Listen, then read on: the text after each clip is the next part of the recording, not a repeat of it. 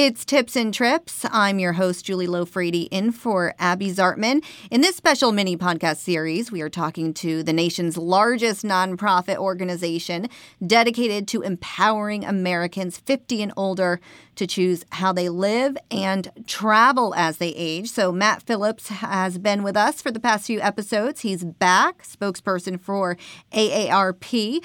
We talked previously about traveling on a budget, where to find a deal. Now we're taking a turn talking about health. So, Matt, what are some I suppose, general tips people should keep in mind to ensure they are really healthy when they're traveling?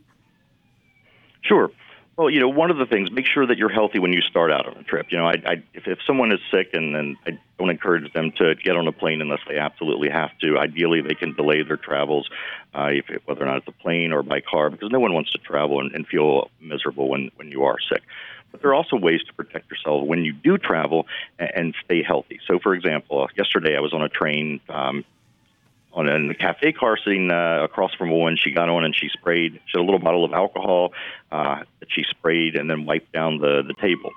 I I looked at her and I commended her and I thanked her for doing that. For those who may not be as organized, you know, mm-hmm. simply have some antibacterial wipes to either wipe a table uh, or a surface cleaner. If you're traveling on a plane, perhaps the, the the, the tray that folds down in front of you. There's just a variety of ways that you can stay healthy. And, and the simplest way, simplest advice is always just wash your hands simply like that. Mm. Simple, basic things. Now, on AARP.org, I know there's a lot of resources there, a lot of articles related to staying healthy. What are some of the ones that seem to be more popular for seniors to read? Some things that are more concerning for them?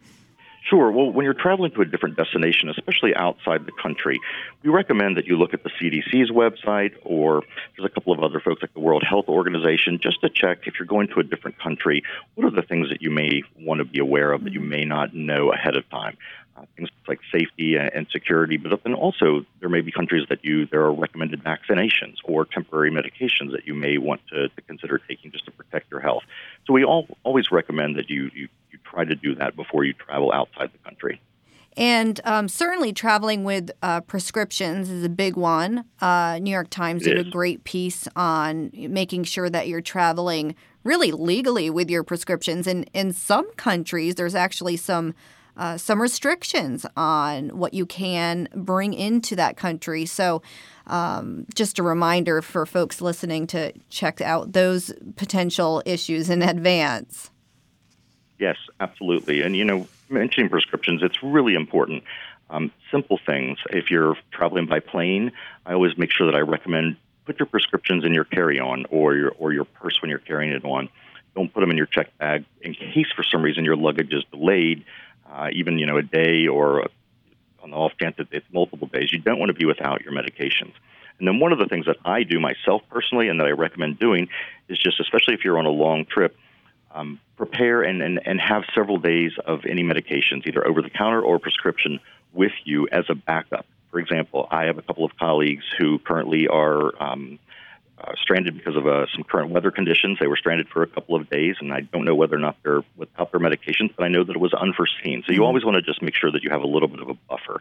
Um, traveling out of country, you mentioned something about that. One of the things that's very important is also know the generic name of your medication, specifically if you have a brand name. Because if you're overseas, sometimes brand names may be different, but the generic names are typically the same. So an overseas pharmacy would recognize that a little bit better uh, or have a, a, higher likelihood to recognize that uh, than the brand name. Interesting. And some uh, additional tips uh, related to senior travel and health can be found on aarp.org. Um, now, when it comes to traveling outside the country, many seniors are concerned about uh, travel insurance and protection. So stay with us. We're going to chat about that next. If you enjoyed this week's episode, please subscribe and invite a friend to travel along with us. Special thanks to Insure My Trip for sponsoring the podcast, Julie Loffredi for production assistance, Brittany Janae for creating our logo. This episode was recorded in Warwick, Rhode Island at Star Trek Studios. Tips and Trips is supported by Insure My Trip, the better way to buy your travel insurance. Backed by their best plan and best price guarantee, you can compare benefits, get quotes, read fellow traveler reviews, and buy your policy all in one place. Go to insuremytrip.com to get your free quote today.